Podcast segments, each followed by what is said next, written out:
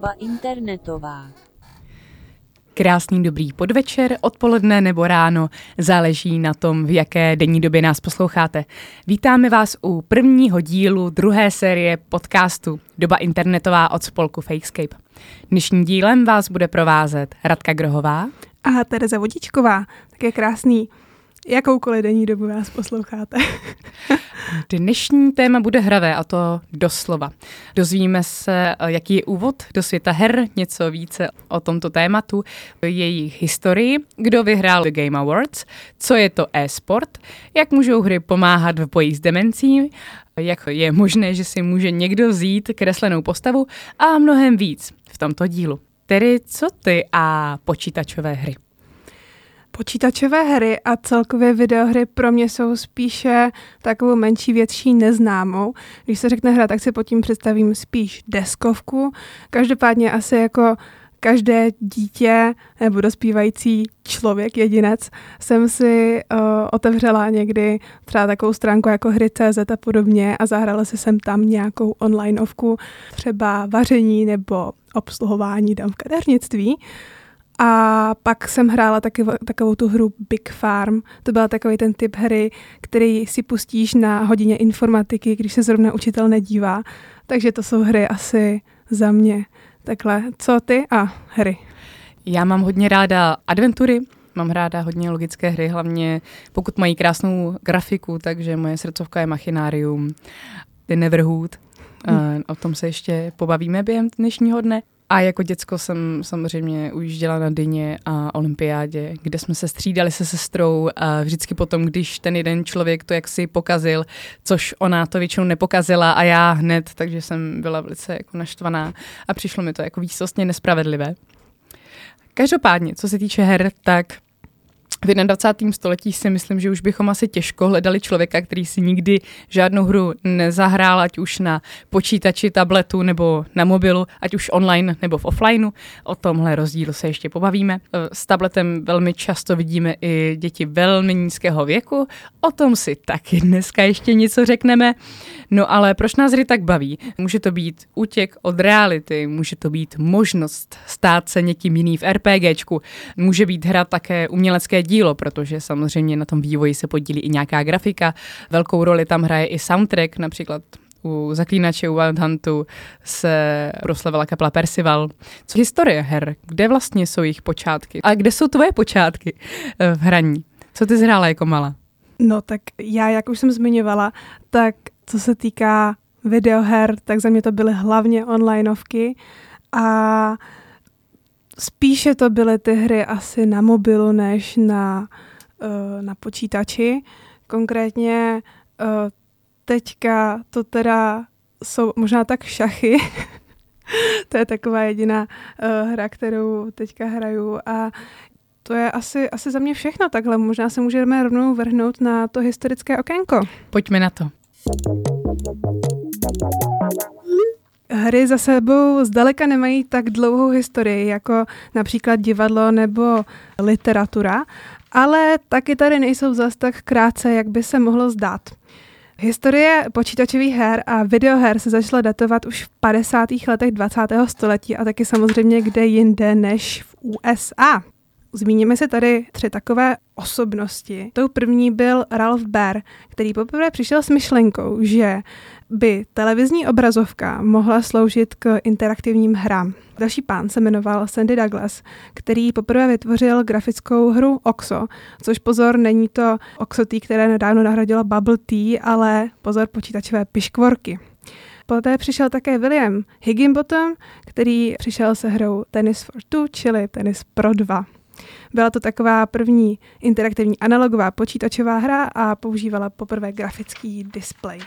Samozřejmě v průběhu dalších let vzniklo spoustu podobných her na sálových počítačích. To byl takový ten počítač, pro který bylo potřeba víceméně celou místnost, proto sálový počítač, většinou třeba z nějaké jiné místnosti, byl ovládaný terminálem, čili zařízením, díky kterému si mohla s počítačem komunikovat. Ty počítače se většinou nacházely na univerzitách. V polovině 70. let, kdy student Clearmontské univerzity Don Daglow napsal pro počítač PDB-10 první dobrodružnou hru nazvanou Dungeon a vzniká tak žánr RPG, čili Role Play Game. Zajímavostí je, proto tady také zmiňuji, že hra obsahovala nová pravidla pro známou hru Dungeons and Dragons.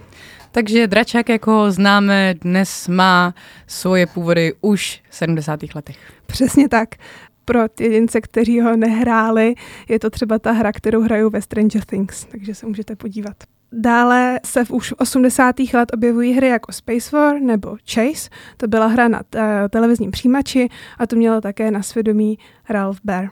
V 80. letech už hry, zejména tedy arkádové hry, zaznamenávají vysoký nárůst popularity.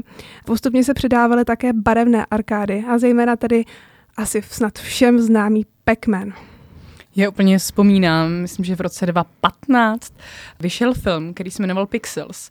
Byla to naprostá šílenost o tom, že postavičky z těch pixelových her ožijí a terorizují město a banda, banda týpků, kteří to hráli, tak se je snaží likvidovat. Viděla jsi ten film?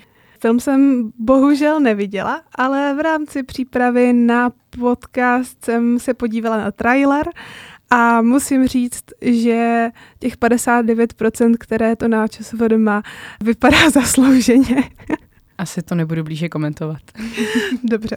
Už se nacházíme teďka v 90. letech, kdy dochází k masovému rozšíření zvukových karet a tím pádem také k prudkému nárostu popularizace her a především se sportovní a akční tématikou. Jasně, že když přidáme zvuk, tak ta hra je daleko živější a reálnější.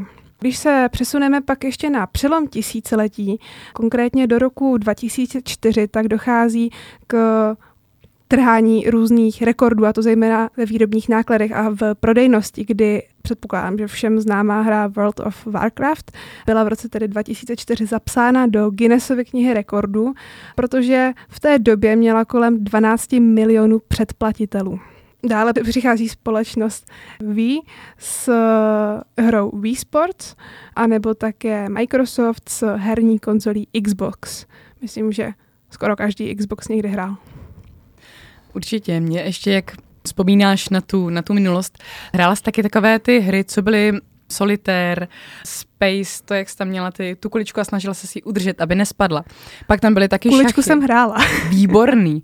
A vyhrála jsi někdy proti počítači v šachu? Asi jsem někdy proti počí, počítači v šachu nevyhrála. Možná jednou, když jsem si tam nastavila nějakou mm, funkci, aby mi to nějak poradilo, tak to byla jedna taková Ještě si vzpomínám, že když jsme měli počítač, náš první u nás doma, což byla samozřejmě velká věc, protože sousedí už ho měli a my už konečně taky, tak jsme tam měli od pána, co nám pomáhal všechny ty věci nainstalovat. Nainstalované takové, já bych to definovala jako divnohry. Pamatuju si, že jedna z těch her byla o tom, že byla žába v mixéru, udělána takovou jednoduchou animací a ty jsi vlastně jen klikala na větší otáčky toho mixéru. A ta žába do toho házela nějaký hlášky, jakože jo, to je jen kolotoč a tak. Já jsem byla samozřejmě děcko, anglicky jsem neuměla ani, ani Vorta, takže mi to nic neříkalo, ale pak tam byl ještě křiček v mikrovlnce. Já, se, já jen doufám, že mě to jako dítě nepoznamenalo, jako tyhle věci, co jsme tam měli. No, já si myslím, že ne, že, že všechno v pohodě. Každopádně zní to trošku jako další sci-fi film z minulosti se špatnou kvalitou. No. Omlouvám se, ale žába v mixéru bude asi můj dnešní, moje dnešní noční můra. Není zač. Ještě se zeptám, my jsme se bavili o tom, co jsme hráli jako malí. Pamatuješ si taky Dinu a myslím tu starou Dinu, nemyslím tu, co byla pak na superhrách udělaná jako nová. A ještě Vlka si vzpomínám a právě Olympiádu. A Vláček. Určitě si hrála aspoň Vláček. Já tě asi zklamu, ale já si nepamatuju ani starou, ani novou Dinu. Ach, ach, my jsme na základní škole se vždycky střídali u počítače, který jsme měli o přestávce, právě u Vlka a u Diny a u Vláčku, protože naši kluci ze třídy byli největší hekři na světě, protože znali hesla, kde ve Vláčku si mohla přeskočit na vyšší level, aniž bys musela projet všechny ty předchozí. Jako z toho prvního levnu, kde máš diamanty, si byla na tom, kde už byly domečky a hýbaly se. Naši kluci prostě uměli zadat heslo a změnit level. To zní jako splněný sen každého hráče jakékoliv hry, asi na mobilovi počítači, ale já jsem spíš z té generace, kdy moje spolužačka měla Hello Kitty telefon a hráli jsme tam pou. Takže trošku to jsem menší kvalitka, no. Já jsem hrála hada a skok padákem, takže myslím, že bude tento díl velmi rozmanitý. Ještě jsme nezmínili v rámci toho historického okénka jeden, jeden takový docela podstatný milník. A to software ICQ. Prosím tě, rádio mě ICQ minulo, ale jak už jsme se bavili před vysíláním, tebe, tebe tedy ne. Jak bys v jedné větě popsala, co pro tebe ICQ znamená? Pro mě teda asi hlavně ty hry, protože já jsem měla ICQ právě na základce a my jsme tam s kamarádama vždycky pařili online. Hráli jsme tam taková zvířátka, co se posílali po takovém ploše, mohla zhrát za ovečku nebo za jiné zvířátko. Pak jsme hráli Zumu, která byla jako strašně super. Tam byla taková žába, která střílela kuličky, mezi tím si ti tam skladali další a vždycky to začínalo epickým Zuma. A já jsem si přišla jako strašný gamer v tu dobu jakmile se ozvalo Zuma, tak najeli kuličky a já jsem to tam jako sázela. A to bylo fakt skvělý a, a bavil nás si takhle hrát. Takže pro mě je ICQ asi hlavně hry a animace, protože bylo možné poslat někomu, a to nám přišlo výsostně humorné, ovečku, která ti vyskočila přes chat vstoupila na tu obrazovku a řekla Astela vista začala střílet samopalem. Případně, a teďka věřím, že lidé, co ICQ pamatují, budou vědět, že I can't hear you, I'm not listening, na na na na na. To byla další moje oblíbená animace, takže... A pak ještě kočka neplácala na skle, zařízla drápkama a spouštěla se dolů. A tam bylo ještě to, že jsi měl kytičku a když byla zelená, tak byl online, a když byla červená, tak byl offline a mohl si ji dát, myslím, i do bílé barvy, což bylo nerušit a bylo to skvělý. Tak to je v podstatě tady ten odstavec, který mám připravený k ICQ v kostce. Jenom tedy doplním pro mladší generaci, do jaké patřím třeba já. Děkuju. Že, není zač, že hříčka ICQ doslova počeštěle, přeloženo z angličtiny znamená hledám tě, ICQ vzniklo v roce 1996 v Izraeli, založil ho firma Mirabilis. No a kromě zmiňovaného eh, hraní her nebo odesílání souboru jste tam také mohli posílat například textové zprávy nebo si skupinově četovat a podobně. Taky už jsme od rádi slyšeli, že ICQ je typické pro jeho zvuky. Možná se vám vybaví typické UU, OO, nevím, jak se to čte. Zvuky jsem si pouštěla, ale už je bohužel nedokážu napodobit. Každopádně to má být ten zvuk, který zazněl při příchozí zprávě. Rozpoznávacím znamením ICQ bylo logo květiny, které tam je tedy doteďka, protože eh, pokud si třeba chcete oživit vzpomínky nebo si čistě zkusit, co vlastně ICQ bylo, tak ICQ pořád funguje. Poslední aktualizace softwaru byla v roce 2020 a víceméně měla dotáhnout ICQ na takové aplikace jako třeba WhatsApp nebo Messenger. Kromě těch her, které si zmiňovala, jsou tedy podle internetu známé třeba hry Sidelama, eh, nice. Zupalu, Zupalu, nebo RPS, eh, čili Rock, Paper, Scissors, kamen, To bylo papír. úplně nejlepší, tam jsi měla červený a modrý tým a prostě jste se mastili v kamenušky papír a bylo to jako naprosto epické. Dobře, budeme ti věřit, Ráďo. Mě velmi pobavilo, jak si říkala, že ICQ existuje doteď, eh, vyšla mu aktualizace, protože v nějakém roce permanentně chodili zprávy ICQ se bude rušit, už nebude fungovat, ztratíte všechny kontakty, bude to strašný. A tyhle výhružné e-maily chodily jako v různých vlnách, třeba po čtvrt roce. A my jsme vždycky panikařili, že ne, že si ICQ přestane fungovat a nebude moc hrát kamenušky papír s epickým modrým a červeným týmem. Takže mě teď jako velmi intenzivně baví, že, že ICQ stále žije minimálně v našich srdcích. Minimálně v některých srdcích. Každopádně my jsme se bavili o tom, že hry můžeme hrát buď to v onlineu nebo v takzvaném offlineu. Ty offlineovky si většinou hrajeme doma na kompu. Onlineovky mají tu výhodu, že je můžeme hrát v takzvaném multiplayeru, čili i s dalšími hráči. Eh, její výhoda je to, že můžeme hrát i s lidmi, co nejsou fyzicky vedle nás. Eh, její nevýhoda je, že k ní potřebujeme internetové připojení Což pokud hrajete v týmu, kde jednomu z členů nefunguje internetové připojení, tak je to skutku Mordor a, a vřele nedoporučuji. Každopádně z příkladů těch online novek je to například uh, Diablo, Unreal Tournament, Overwatch, Team Fortress, Dark Souls, Call of Duty, World of Warcraft, League of Legends a tak dále a tak dále. Můžete hrát sami za sebe nebo v týmech proti sobě. Myslím si, že hrát s přáteli v týmu na online novce může být podobně přátelsky destruktivní jako hrát společně deskovou hru. Což mimochodem i deskové hry mají v současné době svoje online verze, které můžete hrát po netu. Možná si říkáte, no jo, ale deskovky jsou od toho, aby si ledli kecli na zadek a byli spolu.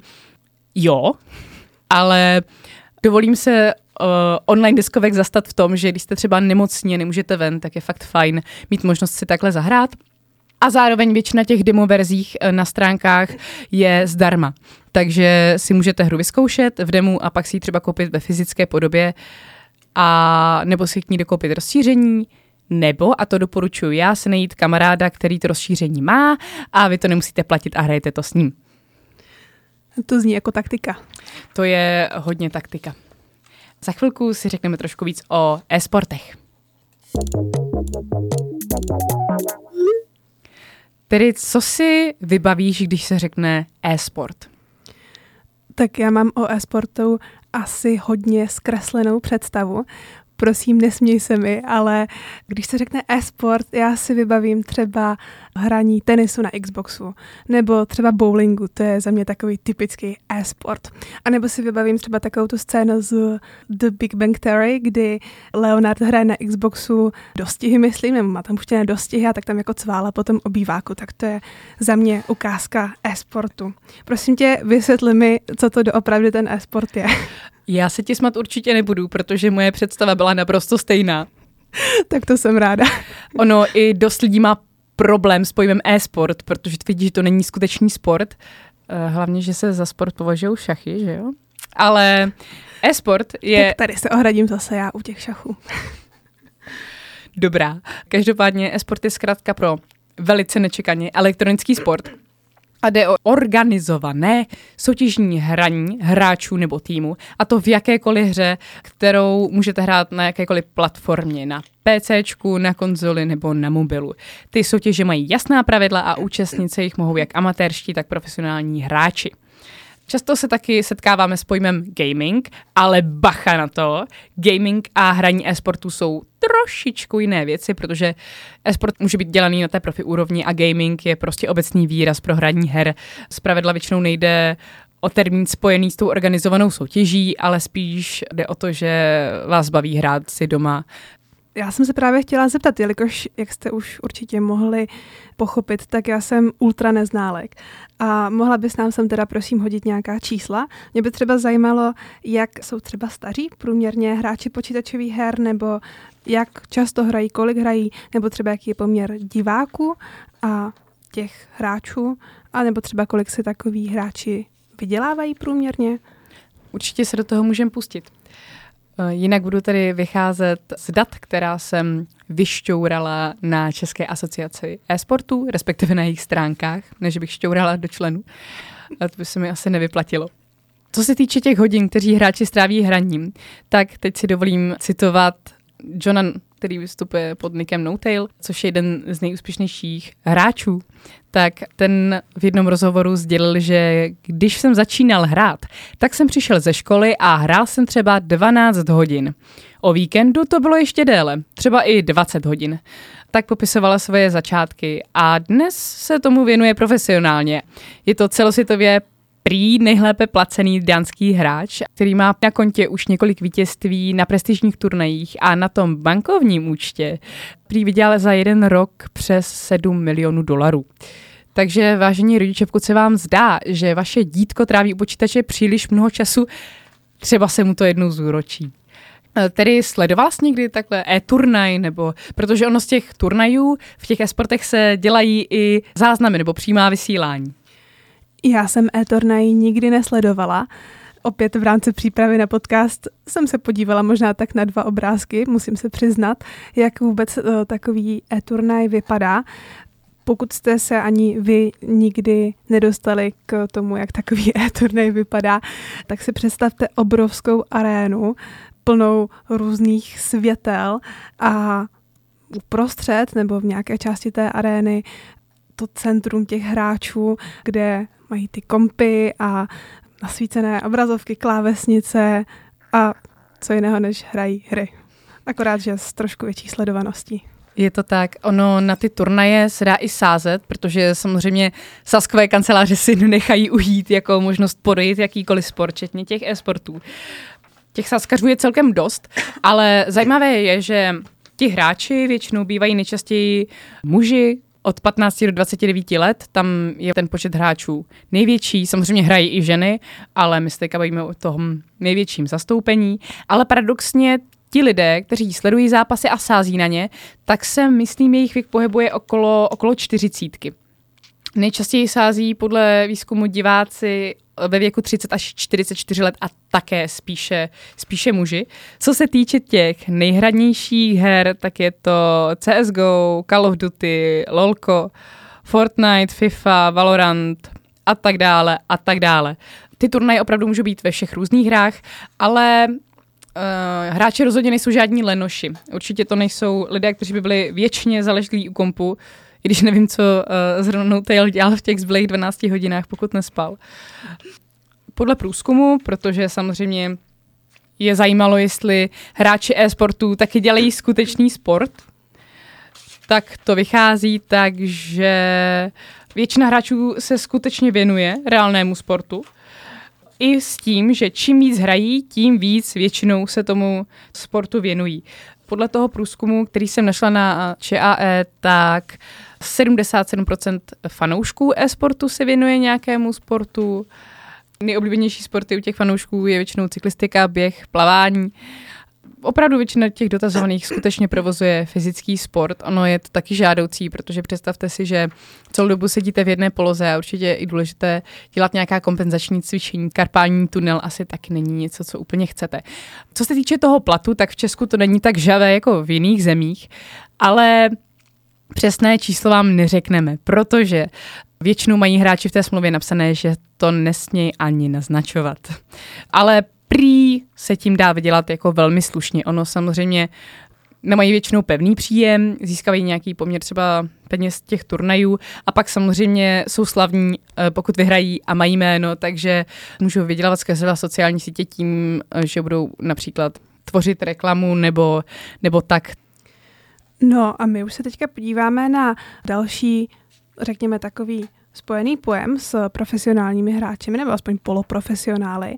A to je pojem let's play. Pokud jste to opět přeložili z angličtiny, si víte, že to znamená pojďme hrát, ale nejedná se o výzvu, ale o označení video nahrávky počítačové hry, tak jak ji hraje ten autor té videonahrávky. Typicky to můžeme znát asi z YouTube, kdy takzvaný eh, YouTube hráč hraje třeba Minecraft mě napadá, natáčí se eh, přitom v rohu obrazovky, dá video sebe, jak reaguje na hru, co k ní říká, co se v té hře děje a podobně. A buď to se může jednat o nějaký návod pro ostatní hráče, anebo to video je čistě sledované za účelem zábavy, jako třeba když sledujete fotbal nebo hokej. Jak jsem zmiňovala, setkáte se s tím především asi na YouTube. No ty let's play jsou kolikrát užitečné i v tom, že vám to může jako hráči pomoct v tom, jak tu danou hru hrát, protože občas člověk, když není zběhlý, tak se v té hře může ztrácet, obzvlášť některých her se složitější dějovou linií, tak občas nemůžete splnit nějaký quest nebo najít nějaké konkrétní místo na, na té herní mapě a ty let's play vám s tím kolikrát můžou pomoci. Přesně tak. Co se týká let's playu, tak tady máme ještě jednu takovou zvláštní kategorii. A to je pojem VTuber. Rádě, prosím tě, co nebo koho si představíš pod pojmem VTuber? Máme tady takový první malý kvíz a já ti dám na výběr z možností za A, za B, za C. Jsi připravená? Možná trochu snad ano, pojďme na to. Takže, co nebo koho si představíš pod pojmem VTuber? Za A. je to virtuálně šířící se tubera, za B houba z rodu vřeckovýtrusných, čili laníš, vyrostlý do tvaru V, latinsky tuber, nebo za C virtuálního streamera, vydělávajícího desítky tisíc dolarů. Já si myslím, že vzhledem k tématu našeho podcastu to bude za B. Bude to za B? Jsi si jistá? Jsem si jistá na 95,7%. Takže podle tebe VTuber houba z rodu vřeckovýtrusných. Ano, je to, je to naprosto správně. Pro doplnění, kromě toho, že tuber je opravdu latinský laníš, čili ta zmiňovaná houba, tak VTuber je pojem pro uh, virtuálního streamera, tento fenomén se vyskytuje zejména v Japonsku a jde tedy o to, že hráč, který natáčí to, ten zmiňovaný let's play, má vytvořeného virtuálního avatara, který zaznamenává jeho pohyby, respektive software na zaznamenávání pohybu člověka zaznamenává skrz webkameru pohyby toho člověka. Za člověka pak reaguje a mluví vlastně na té obrazovce nějaká postavička, typicky to je třeba nějaká anime dáma, slečna, reaguje na tu samotnou hru. Ten fenomén se jak si projevil až v roce 2020, ale celkově jsou zde výtubeři už od roku 2010, což musím říct, mě samotnou docela překvapilo. Na YouTube je aktivních eh, více jak 10 tisíc výtuberů a samozřejmě kde jinde by to mělo být více rozšířené než v Japonsku. Když už jsme u toho Japonska, já pro tebe mám story a je to love story. Bylo nebylo. V jedné zemi bylo to Japonsko, se v roce 2018 splnil sen jednomu muži, který si jednoho krásného dne vzal hologram Hatsume Miku. Víš, kde je Hatsume Miku? Hatsume Miku nevím, nevím, jestli jsem to vůbec zopakovala správně, ale slyšela jsem správně hologram? Ano. Kromě toho, že od roku 2018 je to manželka Akihika Kondo, tak je to hologram zpěvačky. Možná ji znají i naši posluchači, když vám popíšu slečnu s dlouhatánskými modrými vlasy, eh, staženými do dvou culíků a obřím porkem, ano, obřím porkem v ruce, která zpívá a trsá. Dokonce mývá i koncerty. Tak jeden muž v Japonsku eh, se do ní hluboce zamiloval jako muž do hologramu myslím si, že uh, Arnold Rimmer jako by mohl té slečně závidět její popularitě. To je asi první pojem, který mě napadl pod pojmem hologram, nebo že se člověk vlastně dal, oženil za hologram jako červený trpaslík. To je. Bohužel, bohužel Hatsu, Hatsune Miku není na tvrdé světlo. To ale její budoucí choť vyřešil, protože si ji pořídil v podobě plišáčka aby na ní mohl navléknout jaksi svatební prsten. V Japonsku je možné vzít si eh, fiktivní a virtuální postavu, i když to není vlastně oficiálně státem uznané manželství. Každopádně ta svatba skutečně v roce 2018 proběhla. On se stáhl ten hologram, který nabízela jedna firma a zároveň na té svatbě tedy byla ta plišová panenka, vyměnili si prstínky. Ona ta plišová panenka neměla prsty, jo, takže on to navlíkl na ručičku jako malý nárameček. Dokonce měli i svatební proslov, každý mluvil. On tedy mluvil za ní, ale ten mikrofon byl zkreslený, takže to znělo jako ten její hologram hlas. Na té svatbě bylo dokonce několik hostů, byl tam dort, nebyli tam jeho rodiče z nějakého důvodu. Já jsem si myslela, že její. Její rodiče, nevím, to jsem, to jsem nevyzjistila, ale jeho určitě ne. Hatsume Miku si vzalo více lidí, nejenom, nejenom on. No ale každopádně tento příběh nemá úplně šťastné trvání, protože přestože ten hologram tady fungoval, takže on přišel z práce, zeptala se ho, jak, jak se měl a jestli není utahaný a víceméně ten hologram byl schopný odpovídat na jednoduché otázky. On jí měl v takový jakoby skleněný nádobičce, plus teda léhával s tím plišáčkem. No ale co čert nechtěl, tak dva roky po svatbě jeho ženě, která mimochodem ho vyšla na dva miliony jenů, tak jí vypršel software. Takže jí vypršel software a pro něj to začalo být jako very hard protože jeho žena najednou o ně měla. On má od té doby tichou domácnost, ale prý mu to nevadí. On je stále zamilován a svou ženu má aspoň v té plišové, plišové podobě, takže, takže vlastně v suchu. A já už jsem se chtěla zeptat, kde nastal ten problém, kdy, když uh, dáma byla hologram a Já nevím, jak to funguje s hologramy. Můžeš ho jen tak vypnout? To je podle mě neetické. A jo, vlastně, já jsem zapomněla.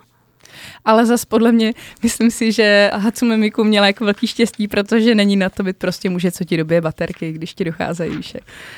Ano, a přesně to je přidaná hodnota hologramů. Já si myslím, že bychom se tím měli všichni řídit. Ano, přejmenuje, přejmenujme hologramy na holigramy a všichni se berme. Mimochodem, mám pro tebe taky takový mini kvíz.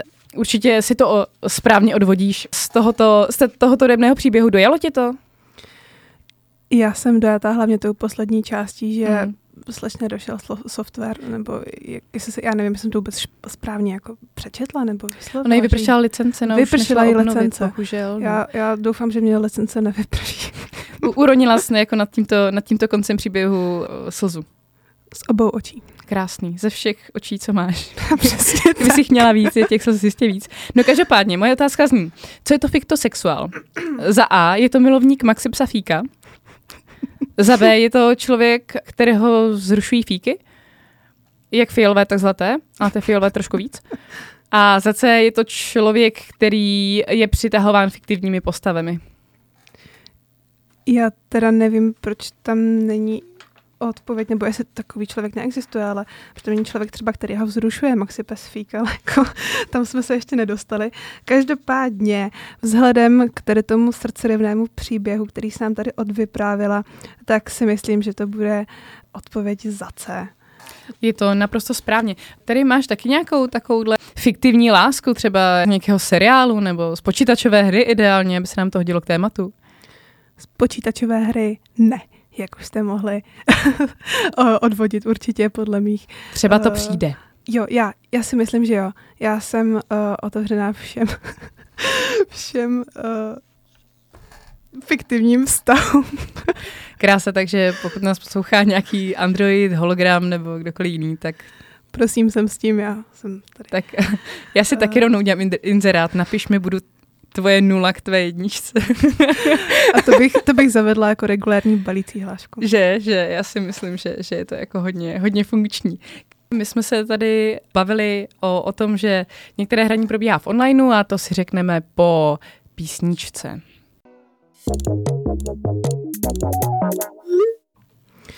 My se teďka přesuneme už k trošku závažnějšímu tématu než svatby s eh, lidí s hologramy nebo profesionální hraní, a to k tématu hry a závislosti.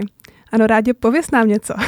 Ne, mě napadlo, jak jsem mluvila o, o love story, jak si muž vzal fiktivní postavu, tak si říkám, že still better love story than Twilight. Nebudu to komentovat. Každopádně asi jsme se každý už někdy zamysleli nad tím, jestli eh, videohry můžou vyvolávat závislosti nebo jestli se můžeme vůbec stát závislými na počítačových hrách. No a podle Světové zdravotnické organizace ano. Konkrétně Světová zdravotnická organizace má ve své mezinárodní klasifikaci nemocí herní závislost uznávanou jako takzvanou herní poruchu. Mám tady definici asi tak na pět řádků. Doporučuji si ji eh, vyhledat, pokud vás to zajímá. Herní porucha má víceméně neznámý eh, zdroj návykovosti. Předpokládá se, že hraní her může způsobovat uvolňování dopaminu, čili té chemikálie v mozku, která zlepšuje náladu a také vám dává příval energie. Prostě no. se přitom nedopuješ. Ano, přesně tak. Dopamin je určitě od slova dopovat Jinak eh, ten dopamin je zapojený i při takových návykových činnostech, jako je právě třeba užívání alkoholu nebo drog, proto se také té herní poruše říká závislost. Videohry jsou také navržené tak, aby nás udržely při hře, tudíž je to takový začarovaný kruh. Závislost na těch videohrách, jak jsem říkala, není brána jako každá jiná závislost, ale ten název odborný je kompulzivní porucha duševního zdraví. Teď se tedy dostaneme k tomu, jak poznat, že se stáváte závislou na PC hrách nebo závislým? Já bych teď vyzvala naši diváky, dělejte si čárky, ať víte, jak na tom jste. A počítejte s námi. Jinak, Rádio, co bys řekla předtím, než tady začnu vyjmenovávat, co je takový typický signál, že by se třeba mohla stávat závislou na hraní hře? A možná, když člověk začne ztrácet pojem o čase. Já si doteď pamatuju, jak mě děsilo, když jsem začala hrát nějakou hru a najednou jsem zjistila, že jsou tři hodiny v čudu, anebo že už je venku tma a přitom mi vůbec nepřišlo, že bych na tom tolik času strávila. Já se budu taky čárkovat a už teď se bojím. Pokračuji. Jaké jsou tedy ty signály? Jak jsi už řekla, je to ten čas, ten eh, hraje docela zásadní roli. Hra se postupně stává dominantou vašeho života. Jako potenciální závislák. Hraní hry trávíš většinu volného času, máš tedy potřebu se jí zabývat co nejvíc času ve dne, můžeš ztrácet koníčky, přátelé nebo nějakou jinou zálibu, také můžeš v důsledku toho přijít třeba o nějaký významný pracovní vztah nebo jakýkoliv jiný vztah, nebo třeba pracovní Nebo vztah s hologramem třeba. Ježíš, nebo vztah s hologramem. Videohry používáš čím dál tím častěji k úniku z reality nebo k zmírnění negativní nálady, což bych řekla, že používá i hodně nezávislých jedinců, ale o tom zase někdy jindy. A v důsledku toho pak tedy taky přichází abstinenční příznaky jako úzkost, nuda nebo podrážděnost. Samozřejmě kromě těch chvílí, teda, kdy nehraješ, nesedíš u toho kompu taky se ti nedaří kontrolovat pokusy o nehraní videoher a tak pokračuješ i přes ty negativní dopady, kterých si seš vědoma. No a když eh, se ti pak snaží okolí pomoct, začne chodit třeba k terapeutovi nebo se máš svěřit rodině, tak jim můžeš často ty informace řekněme, o tvém vztahu k videohrám zkreslovat nebo zatajovat, aby se tady nedozvěděli opravdu vážnost situace a třeba se ti neodvážili pomoct. Že? Jinak nebojte se, pokud jste zaškrtli některé z těch symptomů nebo signálů. Nemusíte nutně ještě hledat odbornou pomoc, protože odborníci říkají, že pokud se setkáte do 12 měsíců s alespoň z pěti z těchto symptomů, pak byste tedy tu odbornou pomoc už měli vyhledat. Jinak co se týká těch negativních dopadů, tak samozřejmě ti závisláci často můžou trpět spánkovou depresí, protože, jak už Radě zmiňovala, tak oni často tráví hraním eh, her 10 i více hodin za den právě na zmírnění toho působení světla z monitoru na, na, ten, na tu hladinu melatoninu a tak dále. Jsou různé aplikace, do kterých zadáte, v kolik ráno stáváte a ona vám podle toho nastaví světlo na tom displeji, takže to světlo časem žloutne, protože pro nás je přirozené, že když se stmívá, tak to žluté světlo je intenzivní, takže... tak takhle fungují i ty, i ty filtry, které si můžete nastavit a určitě to doporučuji. Nevím, jak moc uh, je to účinné, ale minimálně u mě to, pokud je to pouze placebo, tak to funguje. Já mám zase takovou funkci, že se mi mobil přepne, myslím, o půl dvanácté večer do černobíle. Musím říct, že to v 99% případů jdu vypnout, protože ještě něco v tom mobilu potřebuju dělat. Jak se vyvarovat těmto signálům nebo celkově nějaké potenciální závislosti? Prevence je taková, že si můžete stavit limity. Buď to časové, a nebo třeba cílové, čili třeba například dosažení určité úrovně nebo v té hře, nebo třeba dokončení daného kola. Také jsme zmiňovali, že se můžete věnovat jiným aktivitám, nebo že jsme super věnovat se třeba cvičení. Jízda na kole je za mě podle mě úplně krásný příklad. No a pokud jste například rodičem, jehož dítě hraje hry, tak by bylo fajn také kontrolovat věkovou kategorii těch her, anebo to, zda jsou ty hry vůbec přístupné. S tím tématem lehce souvisí další oblast a to, jak hry vlastně působí na naší psychiku. Bavíme se tady o takových hrách, jako jsou střílečky a různé akční hry. Ve společnosti kolovalo spoustu názorů tak já jsem četla různé články na to téma, že vlastně ty střílečky mohou třeba způsobovat to, že vlastně dojde k přenesení toho vlastně té situace z té hry do reálného života, čili že se to někomu třeba vymkne z rukou a prostě to dítě se stane agresivnějším v důsledku toho, že třeba hrál střílečku a může třeba někoho, když to řeknu laicky, zastřelit na ulici. Co se týká názoru vědců, tak vědci se v tomto tématu rozdělují na dva tábory. Eh, jeden tábor eh, těch vědců říká, že spojitost eh, s, těmi, s tím hraním těch her není přímá, ale funguje to tak, že pokud máte predispozice k agresivnímu chování, tak budete tento typ obsahu vyhledávat a tudíž to vlastně jenom podpoří tu vaši potenciální agresivitu. No a druhý tým výzkumníků naopak říká, že na základě těch videoher se opravdu ta agresivita zvyšovat může. Takže je to pade na pade.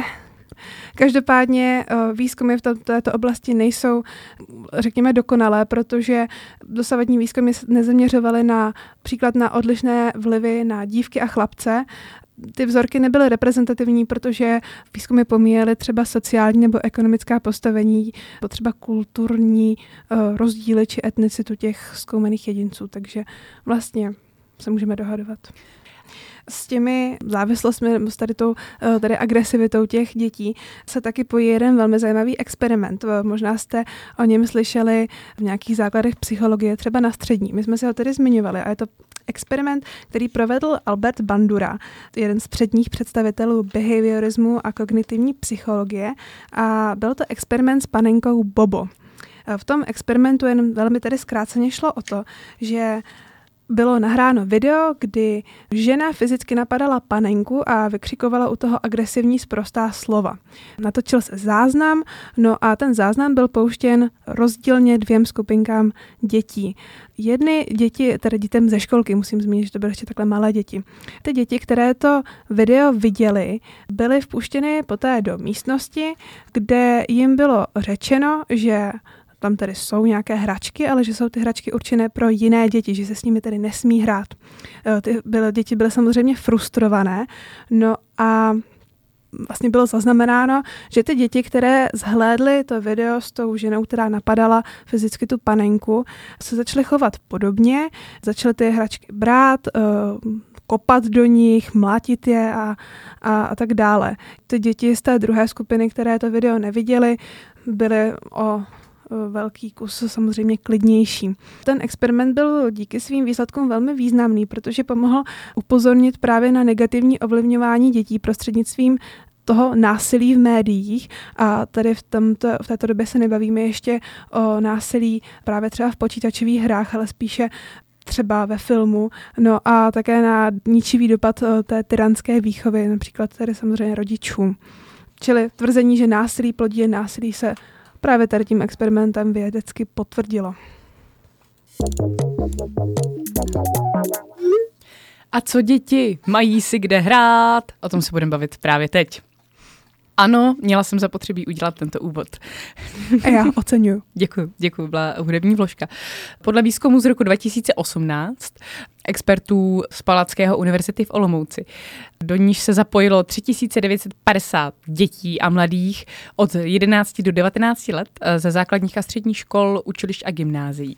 Tak ti vyskoumali, že skoro pětina dětí hraje na počítači přes 4 hodiny denně což pokud jen si uvědomíme, že jsou to čtyři hodiny posedu a s rukou vlastně v jedné poloze po většinu času, tak to není úplně prýma. Obzvlášť tím, že vlastně u těch dětí dochází k vývoji toho těla, k růstu a tam tyhle rizikové faktory nejsou úplně prýma.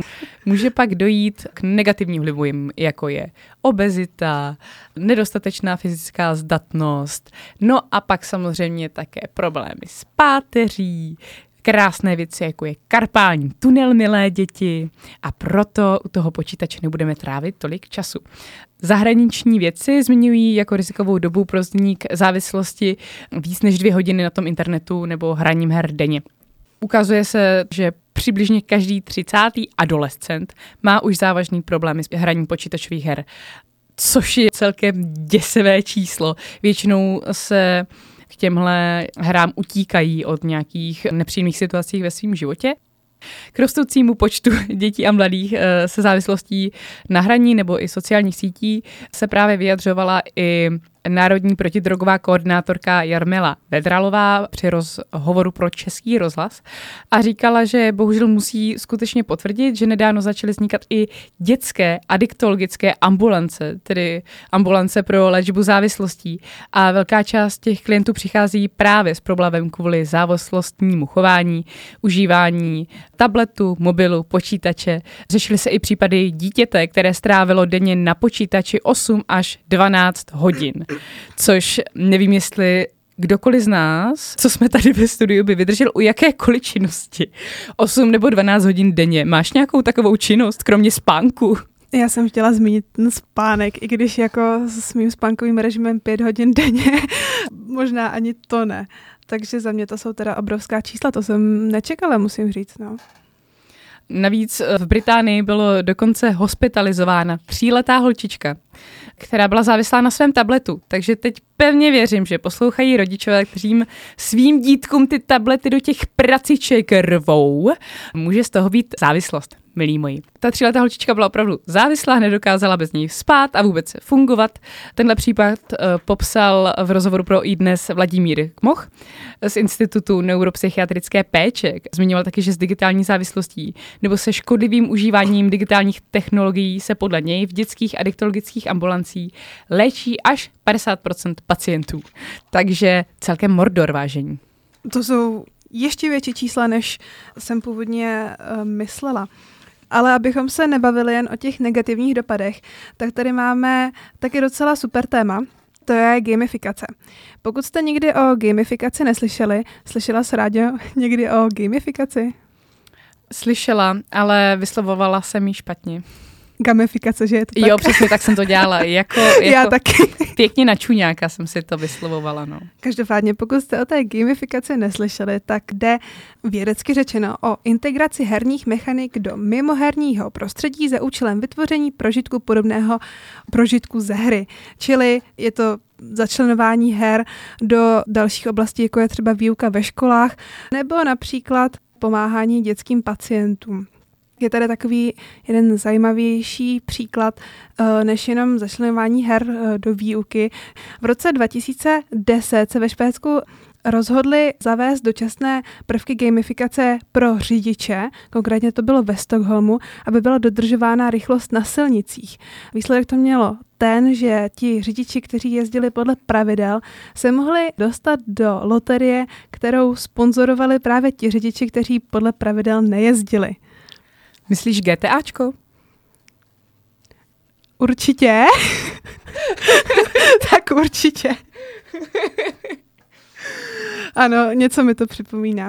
Každopádně tento pokus se ukázal být úspěšným, takže mám takový pocit, že bychom měli něco takového zavést i tady v Česku. Gamifikace má celkově pozbudit učení, když se tady teďka bavíme o gamifikaci ve vzdělávání, také má zvyšovat kreativitu, motivaci, posílit eh, sociální sounáležitost účastníků. V důsledku tohoto všeho se má také zlepšovat efektivita učení. Ta gamifikace by měla obsahovat nějaký hlavní úkol, studijní materiál by měl být krátký a přiměřený, ehm, na pozadí by měl běžet nějaký krátký příběh, který by moc nerozptiloval, ale zároveň příjemně podkresloval to téma, no a studenti by měli také být rozděleni například do skupin větších než skupiny čítající dva členy. Asi takhle. Co se týká pozitivních dopadů her a videoher, tak gamifikace není jedinou oblastí, kde se můžou hry pozitivně využívat. Další oblastí je například boj s neurodegenerativními onemocněními, jako je například demence. Rádi slyšel asi někdy o hře Sea Hero Quest? Moc mi to neříká. Povíš mi víc? Určitě. Je to hra ze společností Glitchers. Vyvinuli vývojáři a dali právě tedy název Sea Hero Quest. Bylo to v roce 2017. Ta hra spočívá v tom, že jako hráč se zhostíš role mořeplavce, který získává vzpomínky pro svého otce po cestě, kterou eh, vlastně on podnikl. Putuješ na jeho lodi, musíš používat orientaci, postřeh a prostorové vnímání. Čili to jsou ty schopnosti, které právě demence ovlivňuje jako první. Ta hra funguje tak, že zaznamenává tvůj pohyb, ten pohyb, eh, tedy musím být konkrétní, pohyb eh, vašeho prstu nebo tvého prstu po dotykové obrazovce. Následně se to zaznamenává ve formě tepelné mapy, no a eh, na základě toho vědci pomáhá, vědci rozpoznávají, jak se ti nemocní lidé chovají, jak jim to vlastně tady v té hlavě myslí. Ta hra je tak dobrá, tak posunutá, že dokáže zaznamenat i milisekundové odchylky ta hra taky uskutečnila velký posun v oblasti těch výzkumů jako takových, protože pokud tu hru bude hrát 100 tisíc lidí po dobu dvou minut, tak se tím ten výzkum urychlí o 57 let. Čili zase obrovská čísla a já si myslím, že na tomhle tom poli vědním by se dalo ještě dále pracovat, protože to je za mě obrovský posun. To je neskutečné, že vlastně pomocí počítačovky se můžu dokázat takovéhle věci. No ale počítačovky nemají přesah i do zdravotnictví, mají přesah vlastně úplně všude. Pořádají se různé kony, festivaly, můžeme si koupit uh, milion předmětů s logem nějaké hry, vznikají ohledně nich spolky, inspirují, jsou inspirací pro pro různé i deskovky a tak dále a tak dále. Vznikají na to nádherné cosplaye, určitě doporučuji někdy se zajet na nějaký kon a prohlédnout si ho. Jednou z her, která se stala skutku kultovní, je hra, eh, která je inspirovaná knihami od Sapkovského Zaklínač. Už jsme se o něm tady jednou zmiňovali ohledně soundtracku. Eh, Zaklínač už má dokonce i svůj vlastní, eh, vlastní kon, jedná se o Blavikon, kdo byl ví, kdo neví, pojede. Jedince se tady také najdou. Výborně, výborně, tak uh, schvaluju. Uh, zaklínač dokonce přerostl i v hru uh, vlastně stolní, protože v Zaklínači je minihra, kde můžete hrát Gwent, což je karetní hra. No a ta se dokonce rozvětvila jak do online prostředí, tak do prostředí karetního, až na to, že té karetní verzi se neříká Gwent, ale Gwent. A Gwent můžete hrát online, eh, jsou tam nádherné karty, hrajete za různé frakce, určitě doporučuji vyzkoušet, na Steamu se to dá hrát. Jsou tam skvělý, skvělý graficky udělané karty a i s animací a je to cool a chcete to, No a Gwent má zase svůj klub, který pořádá i turnaj a tak dále a tak dále, takže to chcete taky. Hele, a prosím tě, jak je to tady v Česku? Je tady možné někam zajít, něco si někde profesionálně zahrát, i když třeba k tomu nemám doma tu dostupnou techniku a podobně? Pořádá se v Česku For Games, to je veletrh videoher a interaktivní zábavy. V Praze samozřejmě jsou s tím spojené cosplaye, turnaje, autogramiády a doprovodný program a je to celý jasně cool. A pak samozřejmě Steam Next Fest, eh, který probíhá online, to jsou přímý přenosy. S tím o tom už jsem mluvila, že se tam dá hrát právě ta hra. To je společnost, která je určená k digitální distribuci her a tak dále a tak dále. Mimochodem, jak jsem říkala o tom cosplay, tak dokonce existuje cosplayerka, které je 70 let, je ze Singapuru, eh, vytváří cosplay na počítačové hry, respektive ne na tu počítačovou hru, ale na konkrétní postavu a nebojí se být ve svých 70 letech hot. Jo, tak já chci být asi taky takováhle babička jednou. Takže posíláme velký respekt babče do Singapuru. Pokud nás poslouchá a umí česky, tak Zdravíme. Zdravíme. Nakonec si ještě dovolím vám za chvíli prozradit, jak to bylo s cenami The Game Awards a kdo je vyhrál. The Game Awards je jedna z největších událostí roku v herním světě, na kterou netrpělivě čekají nejen hráči, ale i vývojáři. Každoročně se tam oceňují ty nejlepší tituly v různých kategoriích a zároveň je to takové servírování novinek. Výherci dostanou sošky, takže si je můžu dát na poličku, což je podle mě jako úplně super věc. No a jaká je poslední hra roku? Je to hra It Takes Two. Jak už název napovídá, jsou k ní potřeba dva hráči. Každý hraje za jednu osobu, má to nádherný příběh, určitě doporučuji si pustit trailer, eh, nebudu tady spojovat, ale je to velice jímavé a vlastně i v něčem to má takové komické prvky, víceméně můžu asi prozradit, že se jedná o život rodinný, o, o pár, kterým už to tolik neklape, ale zároveň už mají malé dítko a to se je snaží dát znova dohromady. A Snad silou toho jejího přání se ti rodiče dostávají právě do toho herního prostředí a vy tam pak hrajete za ženu a muže. Každý má jiné questy, takže to nejde hrát jednomu člověku, prostě musíte, musíte hrát spolu. Má to nádhernou grafiku, úplně rozkošnou, je to hodně pestré, ta prostředí se tam střídají. Prostě najděte si někoho do party a, a začněte hrát. Trošku mi to připomíná s tím, řekněme, rodinným prostředím Simíky, což bychom mohli taky připomenout, že vlastně nedávno do Sims 4 vyšly zdarma ke stažení a já jsem byla jeden z prvních člověků, který to zdarma stáhl. Každopádně asi budu potřebovat zaučit, protože opravdu jsem ultra neználek a ani Simíci nejsou moje silná parketa. Já jsem Simíky nikdy nehrála, protože jsem nikdy neměla dostatečně silnou grafickou kartu. Takže moje veškeré pokusy o stažení Lineage, kterýho jsme s kamarádem se snažili jako eh, narvat do toho mého počítače milionkrát, když jsem byla ještě děcko. Ne, ani náhodou prostě zasekaný bída, děs a, a smutek. Mimochodem, jestli tě láká Vovko, tak uh, ho buď to můžeš začít hrát, nebo si minimálně pustit hlášky, uh, jejich sestřih najdeš určitě na YouTubeku, stojí to za to, doporučuji i našim, našim posluchačům, pokud s touto tematikou nejsou seznámeni. Tak já začnu těma hláškama asi.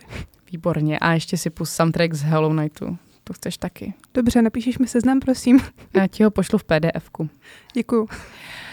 My vám také děkujeme za to, že jste doposlouchali náš úplně první odvysílaný díl v této dvojici. Budeme se na vás těšit u dílu dalšího. Určitě skočte na stránky www.fakescape.cz, kde se dozvíte víc o našem spolku, který je super bomba bez vakůl. Můžete si tam přečíst něco o nás, můžete si tam přečíst nové články na blogu, vlastně také to, čím se vlastně Fakescape celkově zaobírá. Pokud jste pedagog, tak vám určitě náš spolek mile rád pomůže s výchovou eh, ke kybernetické bezpečnosti a celkově s mediální výchovou, na kterou se zaměřují formou velmi zábavných her. Konec reklamního okénka, mějte se krásně a zůstaňte online. A zůstaňte s námi. Ahoj.